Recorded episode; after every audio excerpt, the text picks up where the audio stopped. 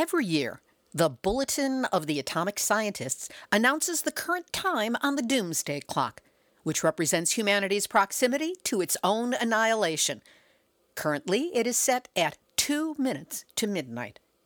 So, when the head of the bulletin explains what's behind the ever narrowing margin between current life and planetary death, moving from three minutes in 2016 our 2017 statement really focused on a disregard for science and a recklessness around language, around nuclear diplomacy that we felt was very dangerous. We moved it a half a minute, and then this past year, we finished the minute.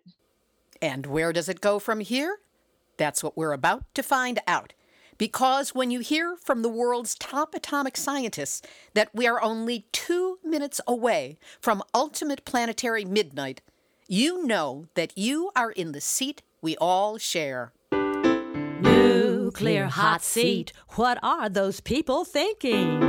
Nuclear hot seat, what have those boys been drinking? Nuclear hot seat, the corium is sinking. Our time to act is shrinking, but our activists are linking.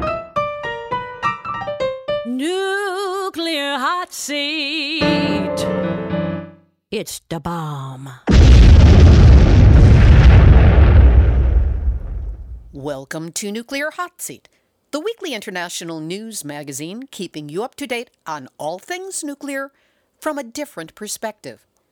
My name is Libbe HaLevy. I am the producer and host, as well as a survivor of the nuclear accident at Three Mile Island from just one mile away. So I know what can happen when those nuclear so called experts get it wrong. This week, we talk with Rachel Bronson. She is the president and CEO of the Bulletin of the Atomic Scientists, best known as the organization behind the Doomsday Clock, now recognized as the international symbol of how close humankind is to destroying itself. Where did that image come from? Who gets to decide where to set the time? And what criteria are used to determine this symbolic warning? We'll be learning all about that and much more. We'll also have Numbnuts of the Week for outstanding nuclear boneheadedness, activist shoutouts, and more honest nuclear information than former Secretary of State Rex Tillerson will be sharing during his exit interviews. All of this coming up in just a few moments. Today is Tuesday, March 13, 2018, and here is the week's nuclear news from a different perspective. Pilgrim Nuclear Power Plant in Plymouth, Massachusetts, at the foot of Cape Cod, was the subject of last week's Numbnuts of the Week for not having been shut down during the massive storm, the first of three, to hit the East Coast. But the day after the first storm cleared, Pilgrim operators shut it down because of a possible leak in the system that provides it with hot water. This may be related to a defective part that was shipped by Crane Nuclear Incorporated, a valve that was found to be defective and shipped to Pilgrim, Cooper, Browns Ferry, and Brunswick reactors. Pilgrim remains shut down and disconnected from the power grid based on the location of the suspected leak. Good thing because another storm is coming. At Hanford, a new report released by contractor CH2M Hill Plateau Remediation Co. has found that during demolition of the nuclear reservation's highly contaminated plutonium finishing plant, the primary radioactive air monitors used were not up to the job. Then, when the spread of contamination was detected, the steps taken to contain it didn't fully work. Radioactive particles were found well beyond the demolition zones where they were supposed to be contained. They spread across Hanford streets, were found at other Hanford projects, and in air samples collected over months, were detected near areas where the public is allowed. At least 11 Hanford workers checked since mid December inhaled or ingested what is being labeled small amounts of radioactive particles, with the knowledge that no amount of radiation is so small as to be considered safe. In addition, private and government vehicles were contaminated with radioactive particles, and some were driven into the Tri Cities area. It is believed by some that the monitors did not detect airborne contamination in December because some of the particles that spread were too heavy to stay aloft. meaning they were larger. Tom Carpenter of Hanford Challenge called for more independent analysis and said one thing is clear production overrode safety once again at Hanford.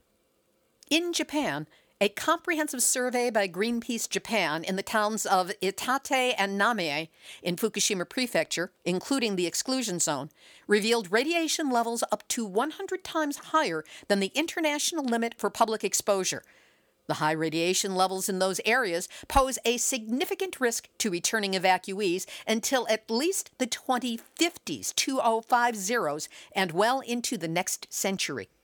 And now. Nuclear hot seat, nuclear hot seat, nuclear hot seat, numbnuts out of the week. Ah, uh, TEPCO. Is there no end to your numbnutsery? Fukushima's power operator is now hoping to double the number of visitors to its tsunami ravaged facilities by 2020 and is seeking to use the Olympic spotlight to clean up the region's image. Not the region, just the image. They're accepting requests for tours of the radioactive area from groups of local residents. Oh, just what they need more radiation. Embassy officials and school students children are more vulnerable to radiation than adults. It is not, however, accepting requests from individuals, possibly because one of them might turn out to be me. According to Takahiro Kimoto, a TEPCO official, our objective is not to send a message saying it's safe, it's secure. It's more important for us to have people watch what's really going on without a prejudiced eye. The inspections will help revitalize the region and reduce reputational damage. Reputational damage, not environmental human genetic DNA damage. Despite the fact that they admit that levels of radiation in areas around the three melted down reactors remain extremely high, Fukushima will stage Olympic baseball and softball matches as part of Japan's effort to regenerate the area. But Daisuke Hirose, a plant official, said, as the initial stages of decommissioning the plant draw to a close, the biggest challenge is a protracted battle against high radiation. And yet, TEPCO is planning to double the number of visitors to the site to 20,000 by 2020. Isn't that alliterative? Isn't that numbnuts? And that's why TEPCO, yet again for a record breaking number of times, you are this week's Nuclear Hot Seat Numbnuts of the. We will link to the story about the Nagasaki bomb survivor who visited the Hanford site, which is where the plutonium that made the bomb that was dropped on Nagasaki was made. Donald Trump and Kim Jong un say that they're willing to talk with each other. We'll see if that happens. Luxembourg is joining Austria in suing the EU over a nuclear plant in Hungary. And seaweed forced the shutdown of the Torness nuclear plant in Scotland. The Ocean's Revenge. We'll have this week's featured interview in just a moment. But first, seven years after the start of the nuclear disaster, the people of Fukushima don't have a lot of outlets to share the truth of what's happening to them. Nuclear Hot Seat is one of the few. Every week, 52 weeks a year, we present programs filled with verifiable news and unique interviews on Fukushima and every other aspect of the nuclear issue we can find, be it coming from the US, Japan, India, Canada, Australia, the EU, UK, or anywhere else. Because nuclear problems encircle our precious globe, and no one is immune to the consequences. That's why you need to know the nuclear news. And that's why Nuclear Hot Seat comes your way every week. We don't take ads, we have no underwriting. We are supported exclusively by the generosity of listeners like you. So please take a moment to help us out so that we can keep bringing you verifiable nuclear information. You can make a donation of any size by going to nuclearhotseat.com and clicking on the big red donate button. You can use that same button to set up a recurring donation that will support us on a monthly basis. And for an easy, inexpensive way to help us meet our expenses, consider what we call the Starbucks donation. No, it doesn't go to that corporation. It's that you buy the show an equivalent of a cup of coffee every month. We have everything set up for you to send us a $5 monthly donation. Just go to nuclearhotseat.com and click on the big green donate button. Your support now and throughout the year will help us keep bringing you the best, most up to date, and thoroughly footnoted information on what's going on with nuclear issues around the world. So, thank you for listening. Thank you for caring. And know that whatever you can do to help us grow in our reach to the rest of the world, you have my gratitude. Here's this week's featured interview.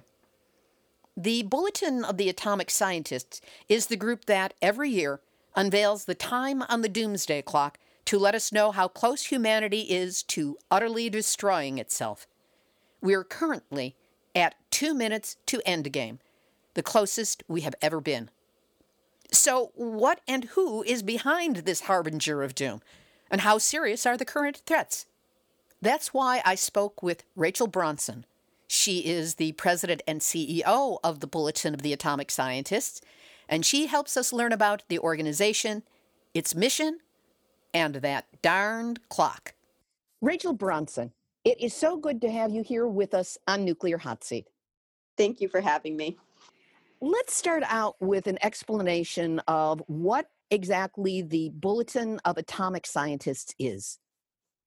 So, the Bulletin of the Atomic Scientists is a 70 year old organization located in Chicago on the campus of the University of Chicago. And what we do is we publish a journal and a website that is updated daily that focuses on existential risk. What we're really interested is science and technology and that those advancements and how to make sure that they are used for the benefit of mankind and we protect ourselves against the risks they bring. When was the bulletin founded? By whom and what was their motivation? The Bulletin of Atomic Scientists was founded in 1945 by Manhattan Project scientists, many of them who had worked with Fermi uh, on the first sustained nuclear chain reaction here at the University of Chicago. Some of them went off to Los Alamos, some stayed here, but they were all involved in the science of the time. They were also very aware, because of that, that the world as they knew it had changed and that weapons had the potential to wipe out large numbers of people and they could see at the time had the potential to really end life on earth as we know it and so they came together in the beginning and we can talk about that but their origins were here in Chicago in 1945. There were several references on the website to the fact that the Manhattan Project scientists felt that they could not remain aloof to the consequences of their work. And then they put forth both technical and humanist arguments for the abolition of nuclear weapons. Tell us about what was behind their push and what were the emotions that were perhaps involved that motivated them yeah, it was a really fascinating time. The scientists who were working here, you know, had been at it in 1942. They had worked with Fermi. They understood that the their scientific breakthroughs around um, the atom could be weaponized, and it moved. That process moved to Los Alamos, but they were very active here and very concerned about what the politics of managing it would be, and they became increasingly concerned when it seemed that the bomb would be used, that it would be used against Japan and not Germany, that it would be dropped potentially on civilian populations, not as a demonstration effect, um, all those things. And so they came together very soon after if you if you think of the timing of this in july of 1945 we got the first atomic bomb tests here in the united states and by august of 1945 the United States drops two nuclear weapons or atomic bombs on Hiroshima and Nagasaki. By November of 1945, so just a few months later, three months later, the scientists who had been talking about these issues, scientists like Oppenheimer, Robert Oppenheimer, and Albert Einstein, but also the folks here working, um, they get together and they create a six page black and white bulletin called the Bulletin of the Atomic Scientists of Chicago to engage the public. that politics as we know it has changed and we must all get involved. And so um, they come together and write that. But just to add to this, it was an incredible, fertile time here in Chicago. So even just at the university, you had not only these world renowned scientists, but you had Hans Morgenthau, who was a globally recognized political scientist. You had Edward Levi, a world class international lawyer. President Hutchins was running the university, was very concerned about the ramifications of the science that was advanced here at the university. And so it was a very dynamic time. And they each complemented each other. And the Bulletin of Atomic Scientists was then, they had the benefit of Eugene Rabinowitch, who becomes the first editor, who's here. And he's a Russian emigre who is a beautiful writer and a scientist himself. And he's able to translate what they're working on into prose that really captivate the public imagination. So the bulletin started out as a physical publication that was then sent out where? To subscribers, to other scientists, to politicians? Where did it go? Yes, to all of the above. They were very focused on Washington, and so they sent it to Washington to policymakers, but they had strong connections internationally. They sent it to their friends internationally, but the real focus was here on the United States because it was the United States that had the bomb. And so they sent it through their networks, and it very quickly became a subscription. And so within two years, they realized this bulletin, which was again black and white typefaced, stapled together. I'm looking right now at the first page of the first copy. By 1947, they decide it's time to turn it into a magazine something a little weightier to respond to the demand. And in turning it into a magazine, they needed a cover.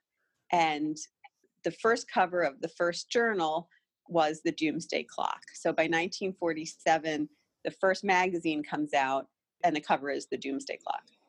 Now, was the Doomsday Clock invented or conceived or the image created just for the cover, or did it pre exist being put on the cover. I'm wondering who came up with that thought and how did it get implemented? Yeah, great question. So, one of the scientists, Alexander Langsdorf, who was a physicist here, his wife was Martyl Langsdorf, who was a well known oil landscape painter. And he turned to her to create the first cover because they had no money. You know, this was just a bootstrap operation.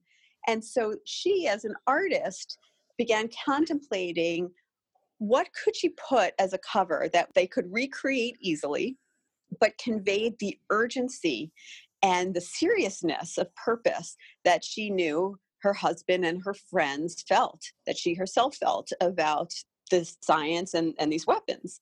And so she had considered a sign of uranium, she had considered some other things, but she came up with this idea of the clock because of um, the urgency it conveyed, the fact that it was ticking, the fact that it required action. And this was also during a time, you know, it was just after the war with countdowns and, you know, 1098 and, and all of that, that really kind of spoke to people.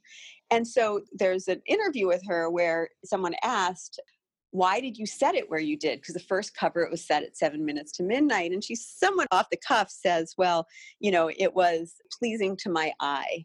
In other interviews I've seen, she talks about the fact that it was pleasing to her eye, but it also, because it conveyed an urgency, it was far enough away from midnight that we still had a chance to intervene, but close enough that it really demanded our attention. So it was created for the Bulletin of the Atomic Scientists for its journal once that image was out in the world, what was the response with it and how was the decision made or how quickly was the decision made to make this at minimum a yearly icon to revisit and perhaps reset? Yeah so it was set at seven minutes to midnight or it was put at seven minutes to midnight and and there it it stayed. And then in 1949 two years later as a result of the Russians testing their own atomic bomb, the editor of the bulletin, Gene Rabinowitch, moved the clock. And suddenly by 1949, you had a static graphic representation become dynamic. And by 1953, it moved to two minutes to midnight, which is the closest it's ever been to midnight until now. He moved it in 1953 as a result of the Americans, then also the Russians, testing hydrogen bombs. The Americans do it in 1952, the Russians do it in 1953. And in response to both of those tests, he moves it to two minutes to midnight. And the clock has moved since. It's moved as close to two minutes to midnight and as far away as 17 minutes to midnight. So it had been left to the editor to do, and it was kind of his decision, and he was the one who moved it. When he passed away, the board, the Science and Security Board, has, took it over, and then they moved it. And again, you can see on our website, we have the full list of how it's moved, and they would meet regularly. I don't know when it started to become yearly. I don't know if it's always been yearly, but it's been certainly yearly recently. But they would meet and they would discuss and they would set the time. What are some of the criterion that are used for determining, okay, it's closer, okay, we can move it away? There's a few things that are worth talking about it. First of all, what issues do we focus on? And then how do we set it? And so, what are the issues? Let me start with where they started. It had always been moved as a result of the nuclear landscape. So, it, it was created out of a fear of nuclear weapons and their use. But even at the founding of the bulletin, the editor, Gene Rabinowitch, when asked what's the purpose of the bulletin, he gives two, re- two goals. The first is to eliminate nuclear weapons, and the second is to manage Pandora's box of modern science. And I just find that managing Pandora's box of modern science so fascinating because of the use of modern in the sense that they understood, the scientists of the time, that the science that they knew uh, was changing and changing fast. And it was going to cause, we had to rethink so many things. And so Einstein has this beautiful quote, and I'll butcher it, so I'm pa- paraphrasing it badly, but it's that, you know, everything has changed except the way we think. And so they knew that science was going to demand, the scientific advancement was going to demand really kind of new thoughts. So Pandora's box of modern science. And if you look in the early days of the bulletin, its journals, there's a lot of focus on nuclear weapons, of course, but there's also early discussions of climate change and uh, what does it mean. We had a, it's just quite interesting, a cover story in the 70s where the bulletin's editors take a stand that man is indeed responsible for the change in climate. There's things in there about how the mind works, um, population growth because of technological advancements. And it's a fascinating tour through kind of science and policy and where they come together um, in our archives. But the clock had been set, and again, it's on, on the website with a real focus on breakthroughs as well as obstacles in reducing nuclear risk. In 2009, climate change is added to it, and it becomes probably one of the most controversial decisions that the board takes to start including things other than nuclear weapons. And it's controversial for probably pretty obvious reasons, which is you know different time horizons and different issues at stake and how can you put them all into the same calculation. And so the challenge that the board was focused on is what is this clock about? Is it about nuclear risk or is it about two questions that we ask ourselves every time we meet? Is humanity safer or at greater risk this year than it was last year? And is humanity safer or at greater risk today compared to the other times that we've asked that question? And you can't answer those questions unless you include climate change, the board felt, as well as other disruptive technologies. And so in 2009, uh, the board includes climate change for the first time. We are now at two minutes to midnight, down from two and a half minutes last year. What was the motivation for moving it that much closer to the midnight of annihilation? It's been quite fascinating to look at how the clock's been moving. And when I look back in the recent years, to best understand the current move, I think the, the most significant jump recently was in 2015 when we moved from five to three minutes to midnight. And so, if I can start there, it'll help make sense of why we moved it, why we're at two minutes now. In 2015, and all these statements are on the website, in 2015, the board made a very big move and they moved it two minutes, which itself is a big move, but it's also a big move given how close to midnight the clock stood at five, so from five to three. And why'd they do that? They called out three issues that continue to vex us all today. And it's actually quite relevant when you have um, Vladimir Putin today saying that some of his reactions and the creation of new weapons as a result of actions taken, and he points back to 2001. So a lot of this is seeds that have been planted over the last decade plus. But in 2015, we moved it from five to three for a number of reasons, but we highlighted three in particular. The first was a real deterioration in US Russian relations. Right? The United States and the Russians maintain more than 90% of the world's nuclear arsenal. And so when relations between the two of them are not good, it makes us, the whole world, less safe. And so the board was very concerned about the deterioration in the relations, the violations that they saw, certainly on the Russian side, but also the US side, and their concern about the increasing lack of back channels and possible ways to have serious negotiations. The second thing that they highlighted was huge investments that were being allocated towards nuclear weapons that appeared to be not just ensuring the efficiency or the safety and reliability of the weapons, but seem to be creating new kinds of weapons and, in fact, making them more usable. And so, if you look across the globe at countries like India and Pakistan in particular, Pakistan has the globe's fastest growing nuclear arsenal.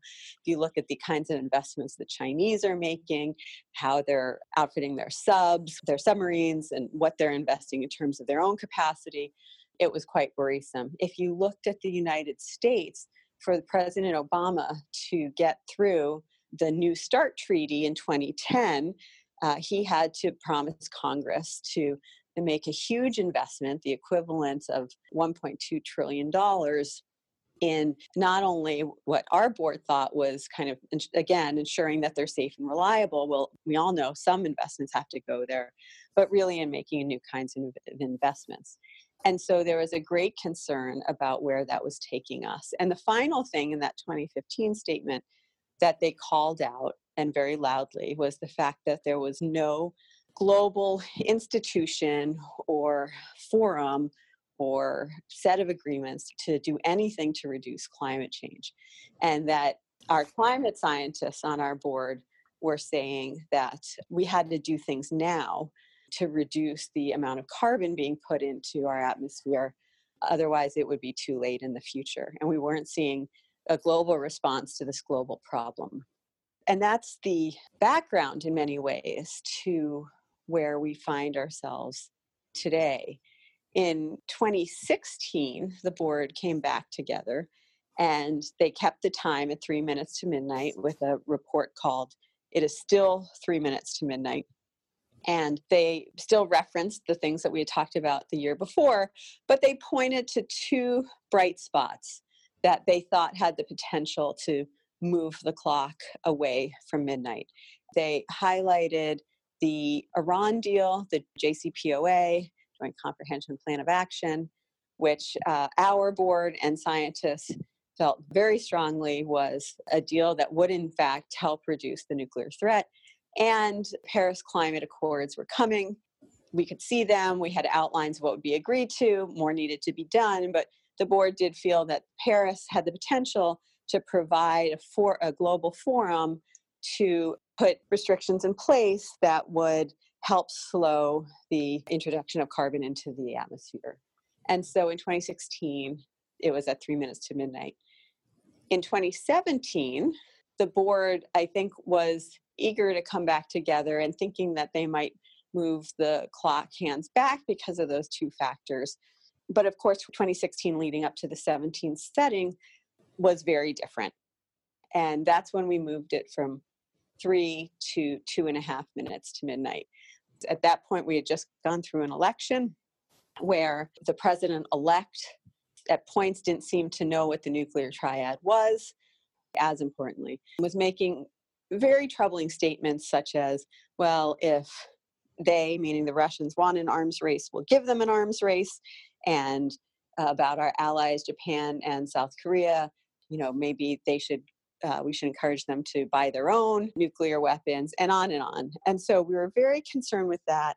We were very concerned with what we saw as reckless language around the use of nuclear weapons, both in the United States and elsewhere. In December of 2016, the Pakistani foreign minister or defense minister, I can't remember which one, issued a threat, uh, a nuclear threat against the Israelis in a response to a fake news story he saw on Twitter. So, very reckless language being used and a real disparagement of expertise globally. So, in the United States, we are very concerned of things the president elect had been saying about climate science, but in the rest of the world, the board has focused on things like Brexit, where expertise was being denounced, where it was much needed.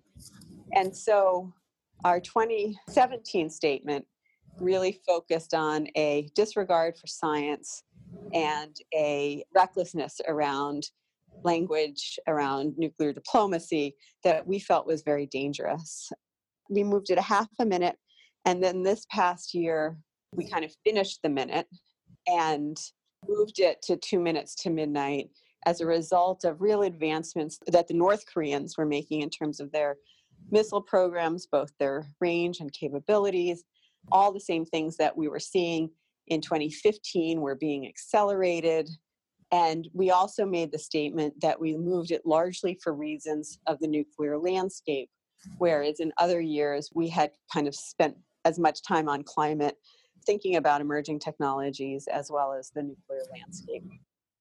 It's so much information and so much debate and examination of facts that goes into this very elegantly designed symbol that we don't necessarily have to know every jot and tittle of what you go through to come there, but the image itself is so powerful and represents so much thought. How influential do you feel the Doomsday Clock announcement has been beyond the fact that it always piques the interest of the media, do you think it does anything to coalesce thinking either in governments or in influential individuals? Yeah, I mean, I think there's a lot of good evidence to suggest that it's influential, first of all, across the globe, but then also among decision makers. You know, what I can share with you is this past year, we know it was certainly here in the United States, it was covered by the media and every major media outlet. We know 275,000 people came within a couple of weeks to read the statement, half from the United States, half from outside the United States. We know anecdotally, um, the South Korean consul general came to see me because he was told to come see me to kind of talk about the statement to fully understand it from friends in Australia. They saw it everywhere. So the global reach of the clock is pretty significant. Now, you're asking something a little different. Who does it influence and how does it influence? I'll tell you what I find most important and gratifying is not the policymakers, and I'll get to them in a second because they're watching this too, but the public. These issues that we focus on existential threat are really hard to talk about and they feel really technical and really big and really unsolvable. And it's hard to know sitting around a dinner conversation how to talk about them. And yet when the time of the doomsday clock is announced it stops the news cycle. And it gives people entree into the conversation of did you see that they set it at two minutes to midnight? You know, I assume it's prompting conversations. We see some of it of, I think it should be closer. I think it should be farther away. I think that it shouldn't just be about nuclear risk and climate change, it should also include these other things. I think it should only include nuclear risk. It gives entree into a set of conversations that seem daunting and impossible to access. So that's the part that I find most breathtaking every time it's announced. You know, we see it from popular culture all the way up through policy circles. So you asked about policy circles. In the United States, we'll get calls from congressmen we haven't met before or others say, I'm very interested in these issues, come talk to us. That happened this year.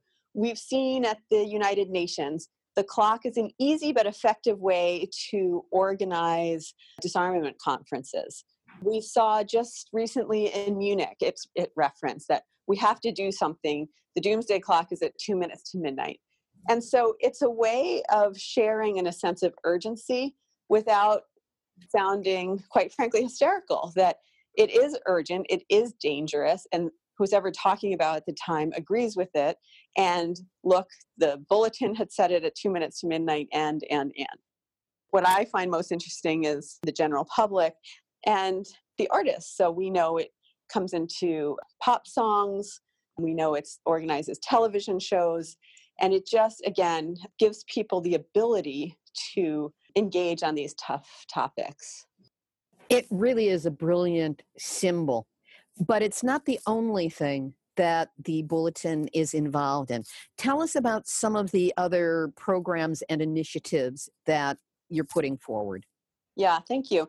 You know, I'd really uh, hope that some of those listening come check out our website at thebulletin.org. We are constantly publishing some of the best works on nuclear risk, climate change, and disruptive technologies. We think a lot about new technologies, artificial intelligence, and CRISPR, and cybersecurity. We think about pandemics. What are the things and what are the questions we should be asking? So, right now, for example, I find artificial intelligence probably the most fascinating. And all of this is built on the sense that Remember, we're created by scientists, and we have many within our leadership are writing for us. So these are people who really believe in the advancement of science and that it's going to do great things and it's going to pull people out of poverty and it will increase our quality of life. And we know that we all have so much to benefit from. But it comes with risks. And if we can address the risks now, we will actually be able to leverage the benefits. But if we can't, we're going to get stuck. So I think the best example of what I'm talking about is in the nuclear landscape. Then I want to come back to artificial intelligence, but nuclear power, nuclear energy. In the United States, 20% of our energy comes from nuclear power. I'm here in Illinois, it's an, even a slightly higher percentage than that. So we know that in a carbon constrained environment that we live in, any sort of energy that doesn't emit uh, you know that, that is that doesn't emit carb that doesn't uh, that isn't a fossil fuel is we should be trying to figure out how to accelerate and enhance. And nuclear power is one of the cleanest sor- is the cleanest source of baseload power available. Well um, that's that of course is ignoring the fact that it creates nuclear waste that has a half-life of 24,000 years. That's right right right. So um, and that's exactly my point so we know in a carbon constrained environment, um, nuclear power should be something that we should embrace. However, we haven't been able to manage its risks. And what are those risks? One is proliferation, and how do you protect it? Um, and the other, and I think probably the most important, is the one you just, and the second one is safety. Of course, we've all just lived through uh, Fukushima. And the third one is what do you do with the waste? Your point exactly. Um, and so we haven't managed the risks of nuclear power, which means there is very limited appetite in uh, the United States and Europe in moving forward with nuclear power. If we were able to figure out how to do that, um, we would have a clean source of energy. And so if you can't manage the risks, you also often can't um, accrue the benefits. And so those are the kinds of issues that we care about. So, how does this fit to artificial intelligence, where I started? In artificial intelligence, if it's about driverless cars, we think that's kind of cool and interesting, but it's really not our topic. The question is do humans end up losing the narrative in a hundred years where machines are making decisions that humans used to and we think as the core of humans? What does that mean for our safety and security? Then we start getting really interested in it. We start grappling with if artificial intelligence is going to result in the loss of millions of jobs worldwide to lead to massive instability, that's probably an issue that we want to start thinking about now. And how do we manage a future like that that's coming? How serious do we think it is? And many of our scientists on our board thinks it's pretty likely. So, how do we frame the questions? What part of which technologies do we care about? One scientist and a politician who we've been talking to, what happens with CRISPR if in other countries they start genetically engineering people who don't need to sleep? Is that possible? What does that mean in terms of civilization's advancement? How do we think about that? What is the likelihood?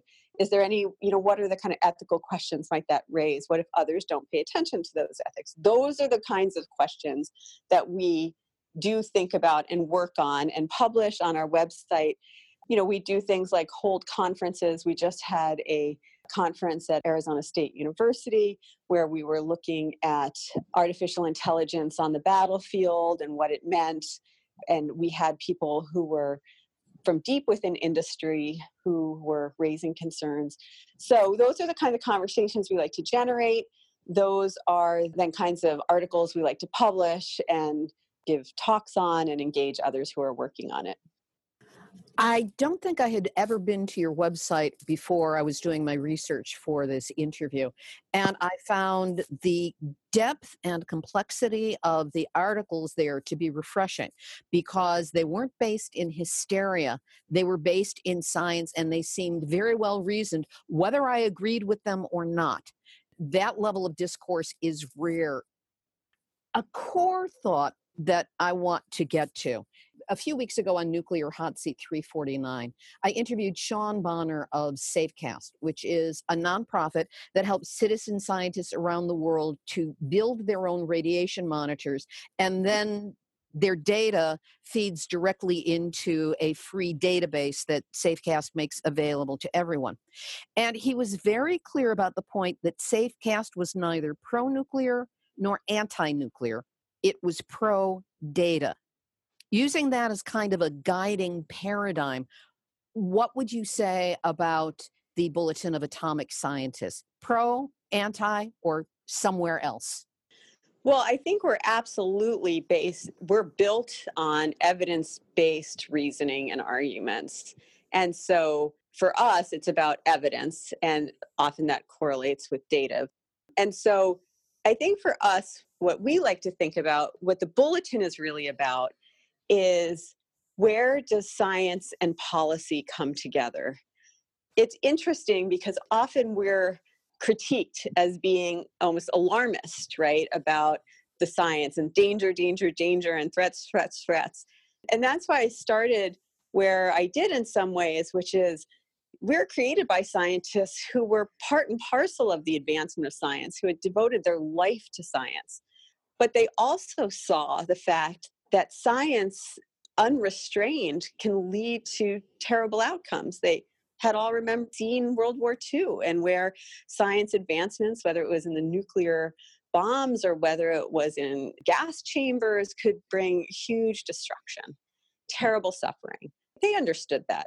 And so that's why they were trying to figure out how to engage the public to help build better policies to keep us safe in the nuclear realm, it was how to engage the Russians and others. Was it debates on should we give them our technology? Should we be transparent? Should we not? They were very much for sharing of technology. It was their belief that science diffuses and that trying to keep it within the confines of a nation was parochial and it would only lead to suspicion and it would only lead to arms races. The politicians often felt the opposite. Why would you possibly let your adversary see your technologies? And so for us, it's really about what we get really interested in is where's the science going and what policies should we put in place to keep us safe? So it's not data or pro data. Bulletin Atomic Scientists, they work in data. We work in data, we publish on it, but it's evidence based and it's really about that intersection of public policy and scientific advancement. What do you say to people who accuse the Bulletin of Atomic Scientists as being a bunch of fear mongers? Well, I certainly hear that, and I think it's a fair question. First of all, if we didn't believe it was as dangerous as it was, then that accusation would be out there. But for years, the bulletin has been saying it has been getting dangerous, more and more dangerous. And I think the public is kind of catching up to that now. And so now when we move the clock, we hear as often as why didn't you move it closer than why didn't you move it further away? But what i think about in all this is the bulletin's job at this moment especially when people are rightfully worried about the state of things is twofold which is we provide a place where people can see and read through some of the best thinking on these issues. And so it's not like nobody's thinking about these issues and it's not like there aren't ideas out there on how to make it better. And so we feel that we're doing something very useful during these times to provide that respite for people to come and see what's happening and see what people are thinking about and come up with ways to get engaged. And then the second on this is if they can do that, they themselves will be smarter activists. And that is going to be what's going to keep us safe is politicians respond to public pressure and that is true all over the world. And so if public is not engaged, then there's very little incentive to make hard decisions. And some of those hard decisions right now are to try to find a way back to the negotiating tables between the Russians and the Americans to figure out how diplomatically elsewhere in the world we the US and the North Koreans and the Chinese are going to figure out the Korean Peninsula security situation and so we need an engaged public because it's only that that's going to keep policymakers' feet to the fire to try to push those hands of the doomsday clock away from midnight. The work that you and the Bulletin are doing is, I think, crucial to us understanding the nature of the issues, no matter what our bias happens to be. And you've done a great job explaining that today. My mind is exploding now on a couple of levels of things that I didn't know. And I want to thank you, Rachel Bronson, for being my guest this week on Nuclear Hot Seat. Thank you. That was Rachel Bronson, President and CEO of the Bulletin of the Atomic Scientists.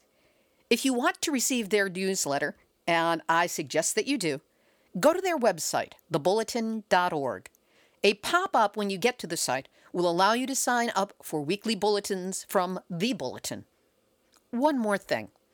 In a brief follow up to my interview with Rachel Bronson, I spoke with Dave Kraft, Executive Director of the Nuclear Energy Information Service, NEIS, in Chicago, to check on the energy generation figures that were cited of 20% nuclear generation of energy for the country and for Illinois. Dave said my recollection is 18 to 20 percent annual nuclear contribution for national energy generation. That percentage is either flat or declining with no foreseeable growth until and if the Vogtle 3 and 4 units come online.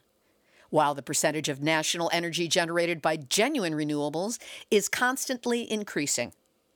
For Illinois, it's tricky while in a given year, nuclear generation represents about 45% of the electricity generated within Illinois, a portion of that is exported out of state and not available for use here. We can't say for sure that 20% is a uniform amount because it has to be factored in with all energy sources that are exported, and this includes nuclear, coal, gas, and hydro. One thing we do know with certainty about that exportable electricity from nuclear is simply this Exelon gets 100% of those profits, and Illinois residents get 100% of the waste and risks from nuclear. So says Dave Kraft, Executive Director of NEIS based in Chicago. Activist shout out!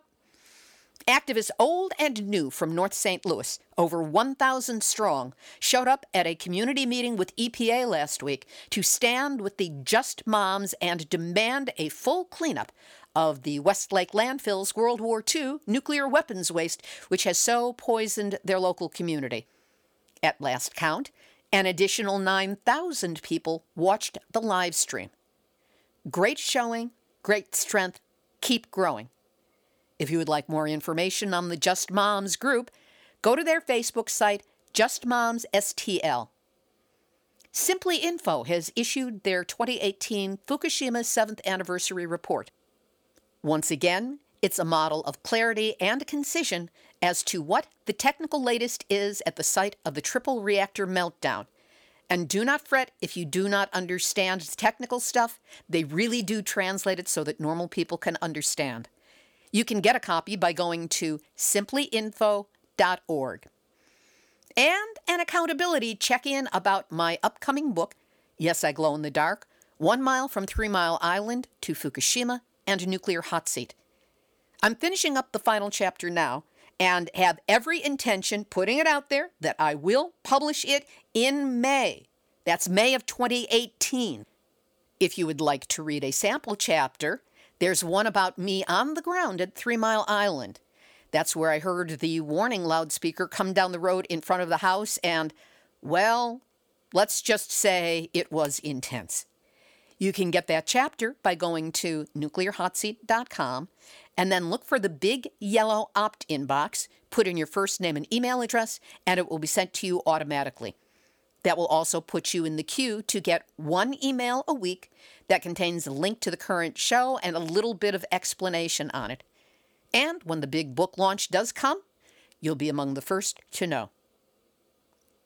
Here's today's final thought Nuclear annihilation comes in all sizes, from enormous fireballs of destruction to the quiet, invisible rot of radiation.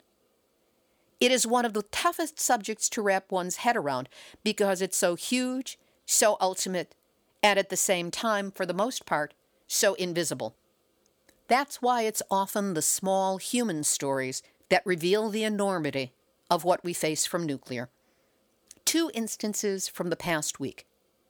In the mere sprinkling of coverage of nuclear issues, sparked in the mainstream media by the Fukushima 7th anniversary, the story of Mitsugi Moriguchi, the hibakusha who survived the Nagasaki atom bomb, and his visit to the birthplace of that ultimate destruction, the Hanford site, struck me as poignant and an almost poetic gesture. Like a Holocaust survivor visiting Auschwitz, he faced the source of so much personally experienced misery, remarked upon our obliviousness as a people to the pain inflicted, and then asked, do you understand my heart? I was also privileged to attend a screening of the film Nuclear Cattle, an award winner at this year's International Uranium Film Festival. This documentary tells the story of the cattle farmers of Fukushima Prefecture who refused to abandon their cattle or allow them to be culled, meaning killed off by the government, even though their radiation contamination makes them commercially worthless. The pain of these men and women as they watch their ancestral way of life dying off forever, knowing that their government just wants to kill and literally bury the evidence. They do not say the words, but you can see it in their eyes. Do you understand my heart? As we launch into Fukushima Year 8, with the doomsday clock at two minutes to midnight, and all our Cold War fears kicked up again to infest a new generation with terrors, one does what one can to fight back. The odds are enormous. The rewards may seem small, but each is precious. At that screening of Nuclear Cattle, I sat next to esteemed veteran activist Harvey Wasserman as he watched what revealed itself on the screen and quietly cried. I saw activists from India and Japan and California embrace, united around the world in a fight against what hurts us all. I felt deep community with those intelligent, compassionate, fierce fighters who also know how to laugh and have a really good time with each other. Because in the end, isn't that what life is all about? Isn't that what we're fighting for? In that room, with those people, there was hope. And if I asked them, Do you understand my heart? I knew they would. They did. Do you? This has been Nuclear Hot Seat for Tuesday, March 13, 2018. Material for this week's show has been researched and compiled from nuclear-news.net, dunrenard.wordpress.com, miningawareness.wordpress.com, dianuke.org, Beyond Nuclear, counterpunch.org, Cape Cod Times and Christine Legere, tricityherald.com, and the ongoing Hanford coverage of Annette Cary, including today's moving account of Hibakusha Mitsugi Moriguchi, Tom Carpenter of Hanford Challenge, Dave Kraft of NEIS.org, ProPublica.org, PBS.org, NukeResister.org, StraitsTimes.com, ThinkProgress.org, Bloomberg.com, JapanTimes.co.jp, newsandguts.org, thank you, Dan Rather, fortune.com, uk.reuters.com, theguardian.com, Friends of the Earth Australia, the U.S. Nuclear Regulatory Commission, with thanks again to Erica Gray for her translation skills, and a shout out to the Nuclear Hot Seat listeners and followers around the world, 123 countries on six continents and counting, plus everyone who's listening on our growing network of broadcast stations in the U.S. You are the ones who show your love for life on this planet by being the kick ass defenders of nuclear truth and supporters of atomic awareness that you are. Thanks so much for visiting the Facebook Nuclear Hot Seat blog page and the Nuclear Hot Seat podcast page. Yes, there are two. If you haven't yet, be sure to stop by, click like, click follow, post, and share. And you can find all of our back episodes, all 350 of them, at nuclearhotseat.com. We have a new feature that allows us to search about 10 episodes at a time if you put in nuclearhotseat.com slash blog. Theme music written by me, sung by Marilee Weber, accompaniment by John Barnard, recorded at Winslow Court Studio in Hollywood. If you have a story lead, a hot tip, or a suggestion of someone to interview, send an email to info at nuclearhotseat.com. We are copyright 2018 Libbe HaLevy, and Heartistry Communications. All rights reserved, but fair use allowed as long as proper attribution is provided. And if you appreciate weekly verifiable news updates about nuclear issues around the world, take a moment to send a donation of any size to nuclearhotseat.com. We will really appreciate your support. This is Libbe HaLevy of Heartistry Communications, the heart of the art of communicating, reminding you that as Hiroshima Hibakusha Setsuko Thurlow set upon accepting the 2018 Nobel Peace Prize on behalf of the International Campaign for the Abolition of Nuclear Weapons, the nuclear arsenal represents a self destruct button for the human race. There, you have just had your nuclear wake up call. So don't go back to sleep, because we are all in the nuclear hot seat. Nuclear hot seat. It's the bomb.